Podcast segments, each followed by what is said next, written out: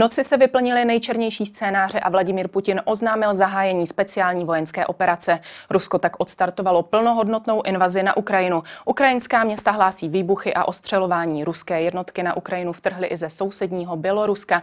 Ze světa přichází odsuzující reakce a ostrá slova směrem ke Krymu o šílencích, které je zapotřebí izolovat, zazněla i z úst českého prezidenta Miloše Zemana. U sledování epicentra vás vítá Markéta Wolfová.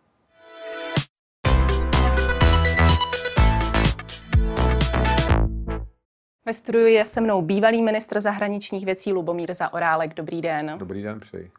Ukrajina se probudila do válečného rána. Kreml zveřejnil další z projevů, nebo spíš řekněme další část projevu Vladimíra Putina. Jaké byly vaše první pocity, když jste se to dozvěděl? No, já jsem byl také ten, asi nás bylo víc, kteří jsme říkali, že věříme, že nedojde k tomu celkovému útoku na Ukrajinu. A vlastně jsme si mysleli, že vyvrcholení může být nějaká operace vůči určitému segmentu Donbasu, maximálně Mariupol a ta spojnice na Krym. Tohle je ta nejhorší varianta a e, vlastně to ukazuje, že jsme celou dobu kráčeli k něčemu, co bylo asi dopředu naplánované, od čeho asi bylo sotva možné už Putina odvrátit, protože teď je vidět, že i ta diplomatická jednání, které oni absolvovali, tak byla spíš divadelním představením a že od začátku byl tady tento plán. Připadá mi, že k tomu ruská politika kráčela delší dobu. Když si to člověk vybaví, tak to obnovování vlivu v postsovětských zemích eh, to bylo něco, co bylo program a plán a Ukrajina byla vlastně podmínka pro Putina. Dokonce to bylo jim jasně řečeno. Já si pamatuju, myslím, v roce 2008 řekl ten výrok, že pokud Ukrajina bude usilovat vstoupit do NATO, tak eh, přestane být státem. Takže my vlastně zpětně vidíme, že se k tomuhle šlo. A pravděpodobně jsme si nedokázali představit, ale že by něco takového bylo možné si vynutit opravdu invazí a válkou. No, tak eh, v tom se teď rozšiřuje naše poznání světa, ve kterém žijeme. Je to záležitost tragická, je to katastrofa a obávám se, že ta Putinova představa, že to proběhne jako v Česku, že se řekne složte zbraně, nemá to cenu, že nemusí být eh, v, podobná tomu, jak se to odehrávalo v Česku v srpnu 1968 v tom, že Ukrajina je větší země. Já si myslím, že si dovedu představit, že i když to bude těžké, protože ta ruská převaha je podle mě strašná, tak tam může dojít k tomu, že bude odpor daleko asi významnější, než se byl u nás v Česku a tak se obávám, že to může být daleko krvavější a daleko škadečí. Je to prostě daleko ještě horší z hlediska nákladů a z hlediska lidských životů. Krátkodobě si představím, že je asi těžké zabránit Putinovi, aby takto Ukrajinu získal. Dlouhodobě to podle mě Putina oslabí. Tak jako vlastně Brežněv také doplatil na obsazení Československa. Jako i když jsme to krátkodobě prohráli a nemohli jsme nic dělat, tak dlouhodobě to znamenalo změnu postavení a vnímání Sovětského svazu a myslím si, že to byl skoro, snad není přehnané, že to byl začátek, začátek konce. Ale e, tady, tady jsem přesvědčen, že jakkoliv teď vypadá, že jsme bezmocní, protože si nedovedeme a nelze asi přistoupit, nelze prostě fyzicky se postavit v této chvíli Putinovi, protože bohužel Putin dokonce dává najevo i to, že se neštítí použít jaderných zbraní. Myslím si, že to zní zřetelně. A dokonce je to součástí jejich vojenské doktríny, že v případě, kdyby se odstli v situaci, že by byli hm, tísněni, tak jsou připraveni ty jaderné zbraně použít. Takže vlastně není třeba mít pochyb a navíc všechno, co nám dává Putin najevo, je, že se nezastaví před ničím, že nemá skrupule. Ten jeho projev vlastně v tomhle dostává ještě nový smysl, dokonce i ta výzva k tomu, aby Ukrajina eh, neriskovala krve prolití, nebo že, její, že krve prolití padá na hlavu, jejich hlavu, takže je evidentní, že oni jsou schopni a připraveni rozdrtit jakýchkoliv odpor a jakýmikoliv prostředky. Takže bude to, myslím, že to, co nás čeká, je velmi nepěkné a je to nezměrná tragédie. V něčem to mění celkovou situaci světa a ta cesta z toho bude obtížná. A myslím si, že na to není dnes možné jednoduše odpovědět ani prognozovat.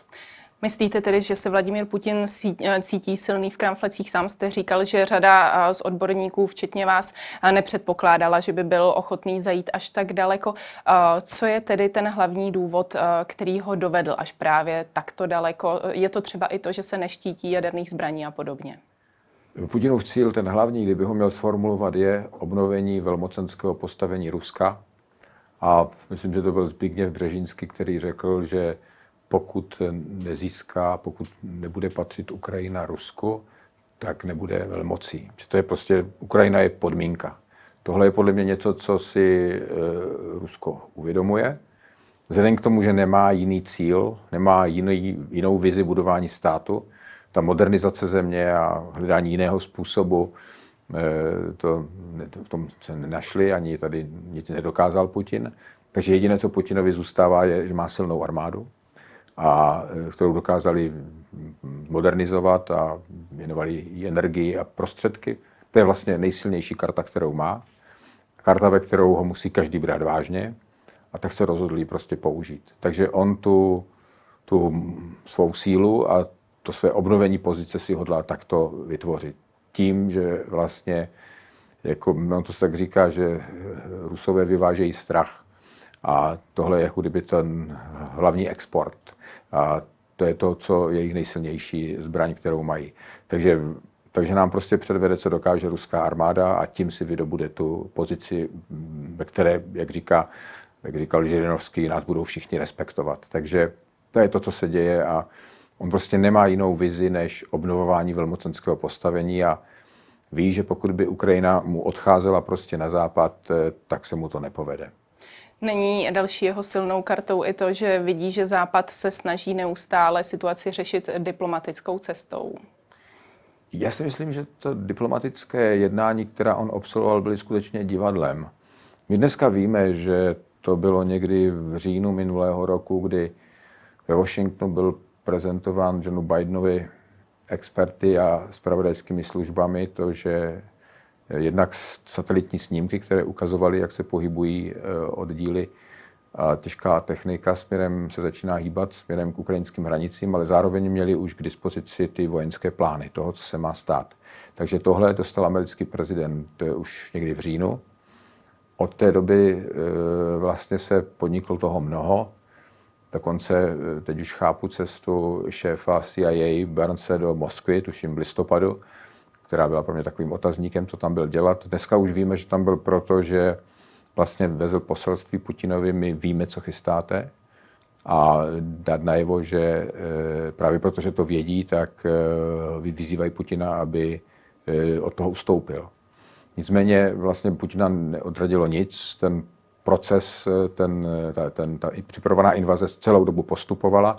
Američané se rozhodli do toho zasvětit spojence a dokonce nejenom, že poskytli eh, ty spravodajské informace spojencům, rozhodli se velkou část těch věcí dát veřejně k dispozici. A to byl metoda, jak vlastně odradit Putina od toho útoku. No a nakonec vlastně prováděli, prováděli se diplomatická jednání s Putinem, která ale si myslím ze strany Ruska byla pouze kamufláží jsem slyšel, jak třeba Putin jednal s Bidenem, tak velice se rozvykládával o minských dohodách, jako kdyby mu na nich záleželo a dokonce rozebíral každý detail. Tím se pokoušel zmást, jako kdyby, že jsou tady ještě jiné možnosti. Jsem si prakticky jistý, že celou tu dobu realizovali přesně stanovený plán i časově ty diplomatická jednání a to všechno byla pro ně jenom zástěrka a divadlo. Všechno to bylo divadlo, to, jak Lavrov podával zprávu Putinovi před k televizními kamerami v té velké vzdálenosti, to bylo, už tehdy mi to připadalo inscenované stejně jako zasedání Národní bezpečnostní rady, na které se ptal těch účastníků. To všechno byl spektákl a jenom e, naplňování toho plánu, který si de facto dlouhodobě dali a který realizují a který celou dobu se uskutečňoval. My jsme vlastně dneska si myslím neměli šanci já to, já to neříkám proti tomu, že se my nemůžeme dělat nic jiného, než jednat. Ale dneska je zřejmé, že nebyla šance. A dokonce ta velká vzdálenost, která byla mezi těmi diplomaty, co přijížděli, je docela symbolicky významná. Tak velká vzdálenost tak, a ta ukazuje tu, tu neschopnost se k tomu Putinovi opravdu dostat do normálního rozhovoru. On vlastně o takový rozhovor nestal, ale bylo třeba předstírat až do poslední chvíle, že jsou jiné alternativy ale podle mě bylo namalováno, že se stane přesně tohle, co se stalo. Jako bylo těžké tomu uvěřit. Já jsem byl ten, který měl pocit, že frontální útok na, na Ukrajinu, Kijev, eh, obsazení celé země, že je něčím nesmyslným, nákladným, že přece si člověk snadno představí, že na tom budou tratit nejenom ekonomicky, ale i mezinárodně politicky. To je to, co jsem říkal, že Brežněv sice možná mohl obsadit Československo, ale v něčem na tom strašně ztratil. I celý ten systém, který prezentoval a reprezentoval, tak na tom ztratil. Takže měl jsem dojem, že si někdo spočítá ty náklady, že to se prostě nevyplatí.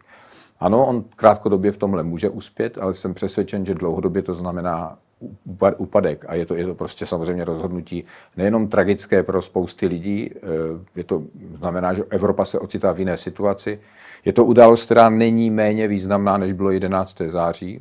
Myslím si, že to je historicky stěžejní okamžik a budeme muset naučit se v tom pohybovat, přemýšlet o tom a hledat způsob, jak v tom žít. Evropa se dostává do války a vidíme, že to Západ čím dál více sjednocuje. Před 13 lety byla na stole možnost vybudování protiraketového radaru v Brdech, ze které nakonec sešlo. Nebyla třeba i tohle chyba? Já si, to si myslím, že je složitá debata, eh, to bychom se dostali do, do, do, do něčeho, kde teď bych nechtěl se pouštět do té složité argumentace. Mně připadá důležité to, že eh, Putin, eh, jak říkají i dneska výsledky toho, co se dovídáme, dovídáme z toho, co uniká od zpravodajců ve světě, v zahraničním tisku, Putin si vyhodnotil, že na to je oslabené. Eh, ten důvod byl způsob, jak se odešlo z Afganistánu. Já jsem byl přesvědčen, že v Afganistánu už být nemáme, ale způsob, jak se to stalo, byl nesmírně spackaný. Nekomunikovalo se řádně, vypadalo to prostě strašně. Potom AUKUS, to, když se vyhodila Francie a vznikl ten eh, indopacifický eh, útvar Austrálie, Spojené státy, Británie, to bylo další jakoby ukázka jakési rozkolu jako mezi členy NATO. A samozřejmě i celé Trumpovo období, které znamenalo, eh, také si vybíralo daň na tom. Takže my víme, že Putin si to vyhodnotil, že na to je slabé, že nedrží pohromadě a že když tuto akci provede, tak nebude schopno jednotné odpovědi. Tady si myslím, že američané to, co se rozhodli, to nadstandardní sdílení informací, to do toho, že do toho všechny zatáhli, že vlastně dávali všechno k dispozici, i věci, které se normálně nedávají, protože tam existovala nedůvěra, že, některé země to může uniknout a podobně. Tady prostě porušili všechna standardní pravidla a sdíleli ty informace v obrovském rozsahu právě proto, aby se budovala určitá jednota těch zemí a aby jsme byli připraveni potom na jednotnou odpověď. To si dneska myslím, že bylo v zásadě e, správné rozhodnutí a že to dává šanci, že e, tak, jak to Putin vyhodnotil, že na to je dneska rozbité, tak se ho podařilo přece jenom v těch poslední době scelit. I díky tomu způsobu, jakým byly členské státy zatažené do celé té věci a jak byly informované, jak se vlastně budovala ta pozice. V tom si myslím, že je snad dneska v této chvíli aspoň docela pevná. Nicméně, když ještě zůstaneme třeba právě uh, u toho uh, radaru v, Brd, v Brdech, ne, nebyla to v minulosti, není to znamení i to, co se nyní děje, že jsme v minulosti podobné situace podcenili, že jsme si už říkali, že něco podobného nemůže přijít? Já teda řeknu jednoduše, abych se nepouštěl do velké debaty. Když Joe Biden přijel jako viceprezident do Prahy, tak jsem s ním byl na večeři a tam mi řekl, že zaplať pán Bůh, že jste to tady eh, vystoupili proti tomu, protože celá ta operace byla nesmyslná. Neznamenalo to žádnou ochranu, jako a nebylo to potřeba a nebylo to ve vašem zájmu. To znamená, to není tak, že tady stala Amerika, která jako měla další administrativa, když nastoupila, tak to první, co jsem od nich slyšel, bylo, že odmítnout ten radar byla jediná správná věc. Tímto chci zjednodušit tu debatu, aby to nevypadalo, že to bylo nějaký boj proti spolupráci se Spojenými státy. Ne, já jsem měl výhrady, které mám do posud. Myslím si, že celá ta věc byla vadná, že to vlastně neznamenalo ochranu, bylo tam spousta rizik a nebylo to vůči nám fair. Jako tohle mi vlastně potvrdila a pomohla od ministra v plném rozsahu. Takže eh, abychom to celé nerozšiřovali, tak vám tady říkám a můžete mi věřit, že mi Biden, když nastoupil, řekl zaplať pán Bůh za to, teď to zrušíme. Bylo to od začátku špatně. Neustále se řeší zvyšování sankcí, zpřísňování sankcí eh, vůči Rusku.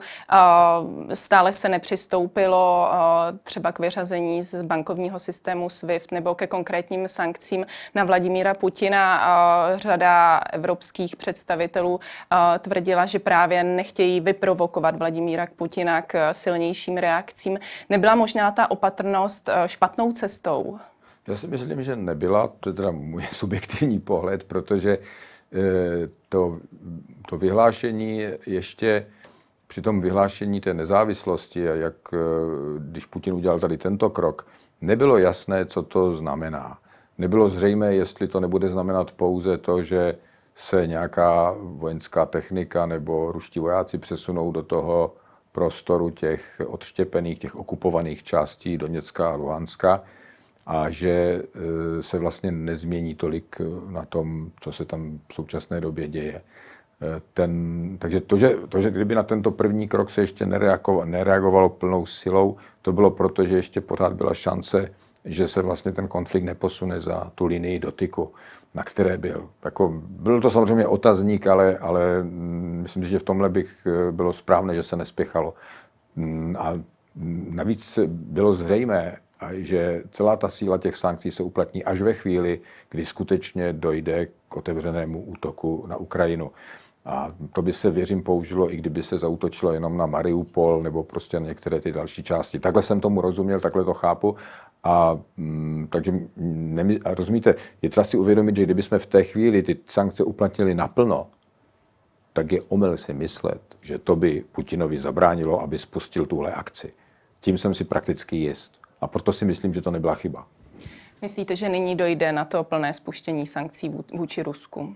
Ano, teď ono vlastně tu jednu ze zásadních věcí už udělalo Německo. To bylo to, že se řeklo, že se zastavuje certifikace Nord Stream 2 a e, teď pravděpodobně mm, se budou dávat dohromady ty sankce v té podobě, jak se vlastně už dlouho připravují, protože si myslím, to je to, co se mezi spojenci už dlouho vyjasňovalo a co by mělo být už v takové podobě, že na tom máme širokou zhodu. Jako jak, co, co všechno to bude, jestli se vyřadí SWIFT, to je na posouzení kvalifikované. Já vím, že Rusko vyvíjelo nějakou náhradu, do jaké míry je to náhrada, nedokáží posoudit. To znamená, bohužel je pravda, že jsem si jist tím, že Rusko se na tuhle situaci dlouhodobě připravovalo, že vlastně si umělo představit ty kroky, které přijdou a že je připraveno to přežít. Ono vlastně žije se sankcemi, ono žije s nimi vlastně už od, od Krymu a ty vlastně platí pořád. A eh, je, je pravda, že si taky uvědomuje, že, a ono se to ironicky projevilo v komentáři Medvěděva a podobně, jen si jen si teda udělejte ty kroky, zaplatí za to hlavně vy, protože vám dvakrát, třikrát stoupne cena, já nevím, plynu a podobně. Takže e, myslím si, že je to všechno, s tím vším počítali. Tohle není něco, co by dokázalo změnit něco na tom, co se děje v Ukrajině, na Ukrajině, ale samozřejmě my máme tohle jako jediný nástroj, který máme a my ho samozřejmě použít musíme jako eh, nemá cenu se bavit o tom, že to Putina nezastaví. A druhá věc je, že ono to nakonec v tom dlouhodobějším ohledu přece jenom má určitý dopad, protože eh, to dneska ve světě nemůžete fungovat, pokud nemáte přístup do technologických center. Dneska nemůžete v tom světě uvažovat o nějakém úspěšném fungování, pokud nejste do určité míry otevřený, nejenom tedy politicky, ale ekonomicky, vědou, výzkumem těm ostatním. Takže eh, ano, Rusko může mávnout rukou a říct si, máme rezervy, jsme na to připraveni a přežijí to. Ale dlouhodobě to znamená pro ně ztrátu. A tím jsem si jist, eh, že i věcně dostávají ty sankce smysl, že to není pouze symbolika. Je to tak, že vlastně to Rusko se ocitá v určité izolaci, za kterou se platí. A jestli teda si někdo myslí, že tady je alternativa Čína, Irán a podobně. Ano, krátkodobě si dovedu představit, že Čína v tomhle bude relativně možná střízlivě eh, podporovat Rusko, ale dlouhodobo Čína není žádný ruský velký spojenec a Čína má vlastní zájmy a opírat se o Čínu, to bych Rusům nezáviděl do budoucna. Takže mně to připadá, že to může vypadat teď po určitou dobu, že Rusové mají ty silné karty, a skutečně je to tak. Jakkoliv je třeba Evropa silná ekonomicky, vlastně je to velice silný útvar, je pravda, že v této chvíli jsme ve slabší pozici. To je třeba přiznat. Ale na druhé straně dlouhodobě na tomhle Rusko velmi těžce prodělá. A myslím si, že to ví i řada Rusů. Tam je celá řada lidí, kteří musí být zoufalí, nešťastní z toho, co se děje. Nevím, kolik jich je, ale nepochybuju o tom, že tam jsou, ale e, nic s tím nenadělají. Bohužel, jako Rusko se vydává špatným směrem a tam ho nic dobrého nečeká z hlediska dlouhodobého rozvoje. A e, takže mě to mrzí i vůči celé té velké zemi, která, já jsem si vždycky přál, abychom našli způsob, jak spolu budeme kooperovat, protože v tom současném světě by to pro nás byla velká věc, kdyby Evropa, Spojené státy, Rusko dokázali spolu, spolupracovat. Já to říkám, protože to byla oblíbená myšlenka Zbigněva Břežinského, který říkal, že Rusko vlastně jednou musí zjistit, že je to pro něj nejvýhodnější vlastně ta spolupráce s Evropou. To je, to je zásobárna technologií všeho a že na to jednou Rusko přijde a že je třeba si počkat. Jako jde to úplně opačným směrem, než Břežinsky jako plánoval a mně to samozřejmě připadá, jako, že to je hrozně špatně, protože to hodně znamená pro stabilitu ve světě a i pro určitou rovnováhu, kterou bychom potřebovali v něm vytvářet. Vy jste zmiňoval zvyšování cen zemního plynu, to už vidíme, že se v tuhle chvíli děje. Nicméně, jak třeba český premiér Petr Fiala, tak i němečtí zástupci mluví o tom, že bychom měli být samostatní v tomto ohledu a že by to pro nás neměl být nějaký větší problém. Nastává tedy čas, kdy se musíme spolehnout sami na sebe v energetickém ohledu. No, um, myslím si, že to je určitá chyba, že vlastně pořád existuje docela velká závislost eh, na Rusku. Nemyslím si, že by to byla speciálně chyba České republiky, ale ukazuje se, že ta sázka na německý zemní plyn jako spolehlivého dodavatele se ukazuje být fatální. To, co se říkalo, často se říkalo, Rusové přece s tímhle nebudou hrát politickou hru, protože to je jejich zájem. To se bohužel ukázalo být omylem. Eh, ono už dříve se to naznačovalo, to není vlastně poprvé, kdy se ten plyn stal, za, za, byl použit vlastně politicky. No a teď je to potvrzeno. Ale já si myslím, že bychom měli uvažovat teďka rozumně i o takových věcech, jako je jaderná energie, přechody na obnovitelné zdroje a podobně, protože tohle mění tu situaci tak zásadně, že bychom měli zvažovat, jak, eh, já nevím, takové věci, jako je rychlost odstavování jaderných elektráren a um, myslím si, že jde o to znova promyslet energetiku, protože bez ruského plynu ta situace vůbec není jednoduchá. Já bych nevykřikoval dneska suverénně, že si s tím snadno poradíme. Tohle je velice bolestivá věc a myslím si, že v jistém smyslu na to připraveni nejsme. A když si teda někdo říká, že budeme vozit LNG, budeme nosit tekutý a budeme to tady odpařovat a rozvážet, tak, eh, tak ať si uvědomí, jak je to ekologicky nesmírně náročná věc. To potom popírá veškeré naše eh, sliby o tom, jak budeme bojovat proti emisím. To znamená, tady tohle je daleko komplikovanější problém.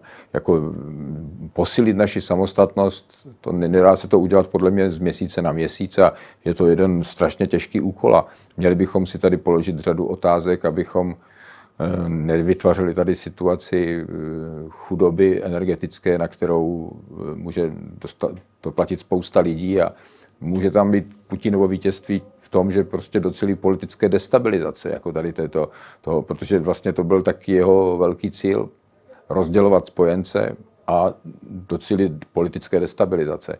A jestli tady nedokážeme najít způsob, který bude i ta, ta transformace, bude i nějak sociálně únosná, tak to může být eh, to druhé Putinovo vítězství. Že vlastně eh, my se budeme koupat v tom, že nebudeme schopni vytvořit strategii, která bude pro lidi snesitelná. Takže, mm, takže tady bych rozhodně neříkal s nějakou lehkostí, tohle je jednoduchý problém a budeme prostě samostatní. Tohle je velice těžké a měli bychom řadu věcí znova zhodnotit. Pro Česko velmi zásadní projev padl dnes v 11 hodin. Prezident Miloš Zeman ve své retorice výrazně otočil, přiznal, že jeho slova o blamáži CIA byla milná. Řekl také doslova, šílence je zapotřebí izolovat. V kontextu se dá chápat, že mluvil o samotném eh, Putinovi a jeho okolí. Eh, bylo v tomto proslovu za vás řečeno vše, co tam zaznít mělo, nebo něco třeba přebývalo, chybělo?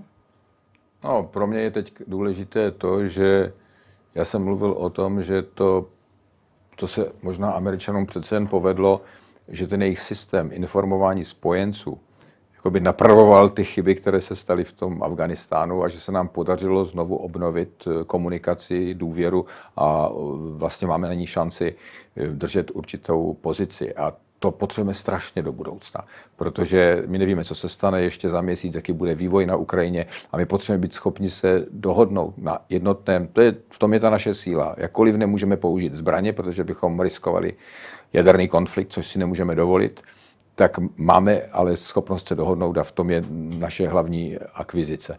A já tady teďka beru to, že zaplať pán Bůh prezident v tomhle, v tom svém hodnocení přidává kousek do toho jasného, jednoznačného hodnocení. Takže já bych se teď nevracel k tomu, co prezident kdy řekl a v čem, řekněme, pochybil, nebo v čem, ale spíš mi připadá, že je dobré, že dneska máme zhodu v tom, jak hodnotíme to, co se děje, si pamatuju, že jsem Miloši Zemanovi kdysi říkával, když si přece taky pamatuješ 68. a jak jsme to tehdy prožívali a co to bylo a věřím, že teda má podobnou zkušenost, že si na ní vzpomněl a že dneska jsme schopni to nebezpečí a tu hrozbu vidět stejně. Takže já, já prostě kvituju, že je tady snad vědomí toho, že si dnes nemůžeme dovolit eh, vést v téhle situaci eh, spory.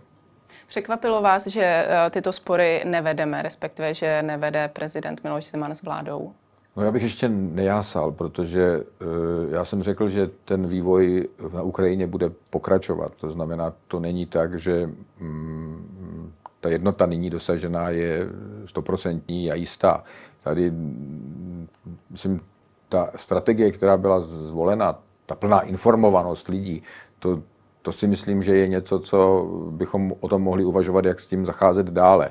Aby existoval prostě vazba mezi těmi, kteří rozhodují a mezi těmi, kteří e, toto sledují a zvažují. Takže e, já bych si přál, aby tedy i naši představitelé takto otevřeně mluvili o tom, co se děje, abychom to udrželi, tu jednotu, protože mně připadá nebezpečné to, že ona se může začít rozpadat. To bude přece obrovská zkouška toho, co se bude odehrávat na Ukrajině, ten vnitropolitický. To jsme zažili my po, listo, po srpnu 68, že jo, to, jak to, co to vnitropoliticky potom dělalo.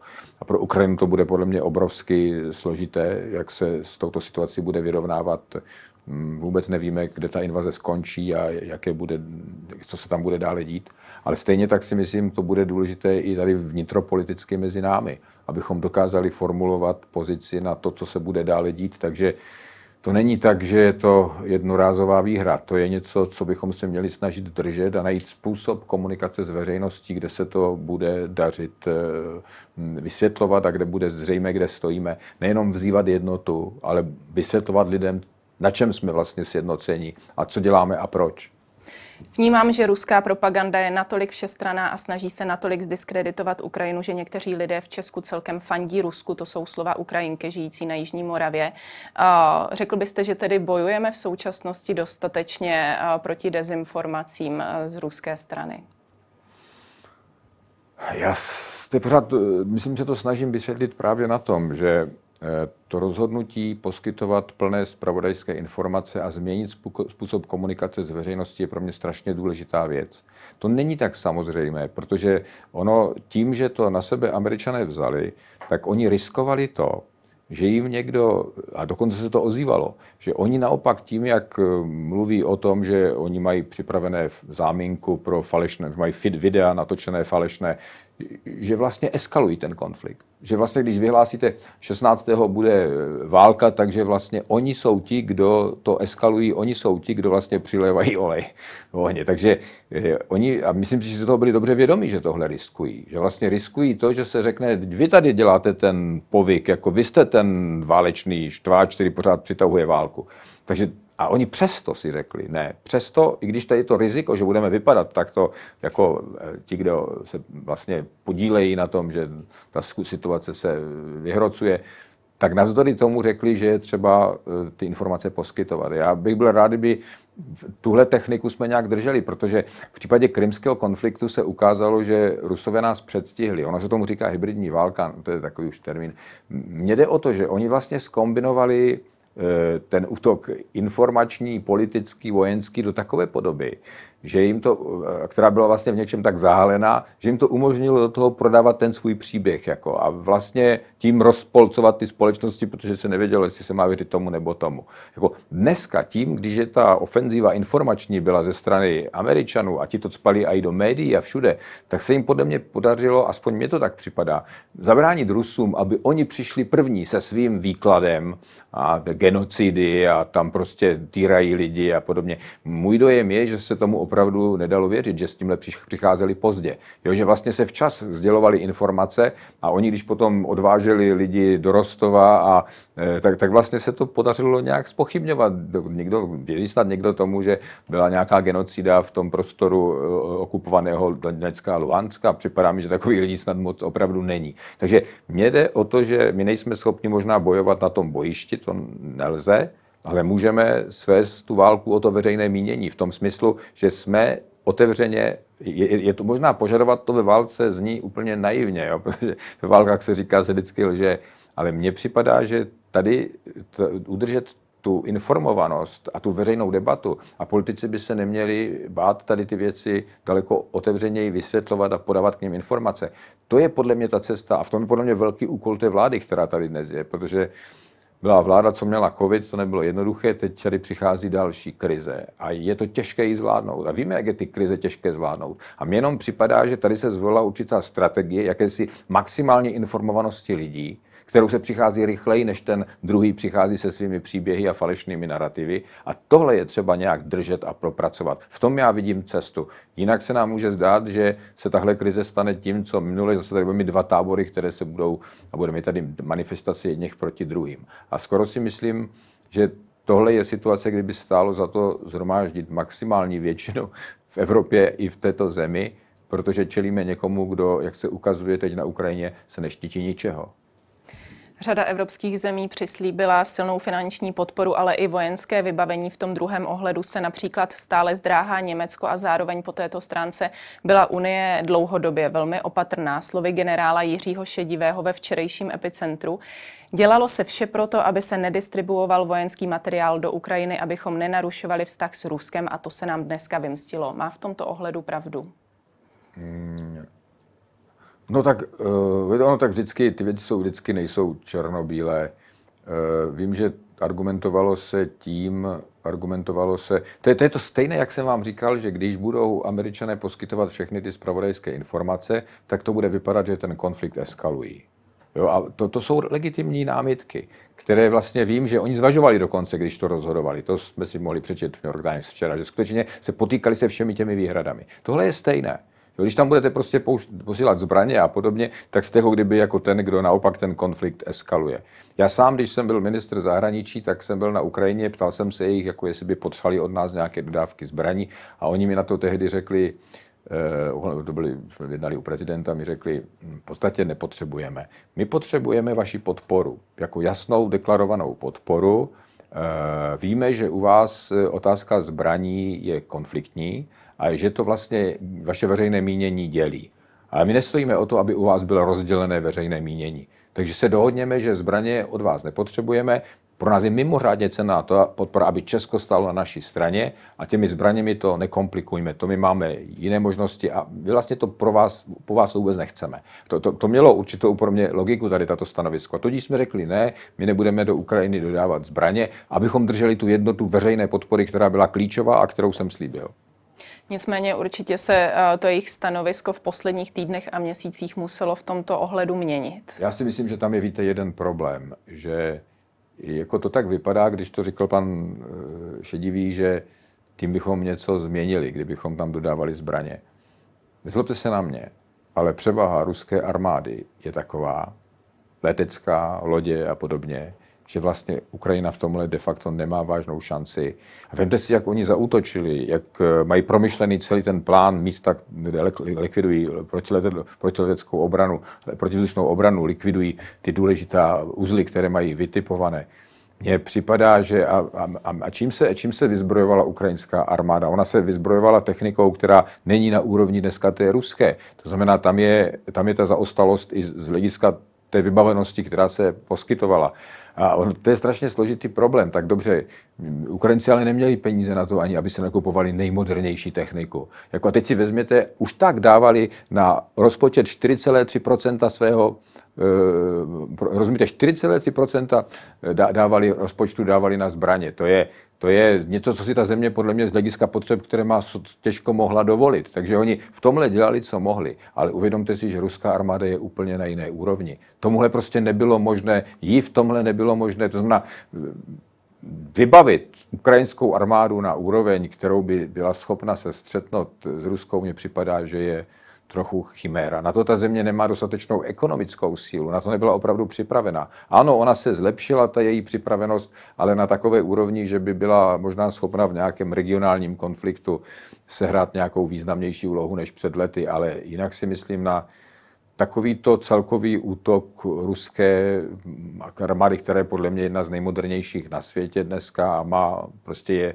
je to asi opravdu jedna z nejkompletnějších a nejvíce vybavených a z hlediska počtu je, prostě, jsem, jsem, přesvědčen, že, jsem přesvědčen, že to jsou prostě jenom takové naše představy, že kdybychom tam něco dalšího dodali, tak se situace změnila. Já tomu jako, jako ne odborník tomhle, ale příliš nevěřím. Zmiňoval jste, že Ukrajina nemá šanci. Jak tedy vidíte tu budoucnost Ukrajiny?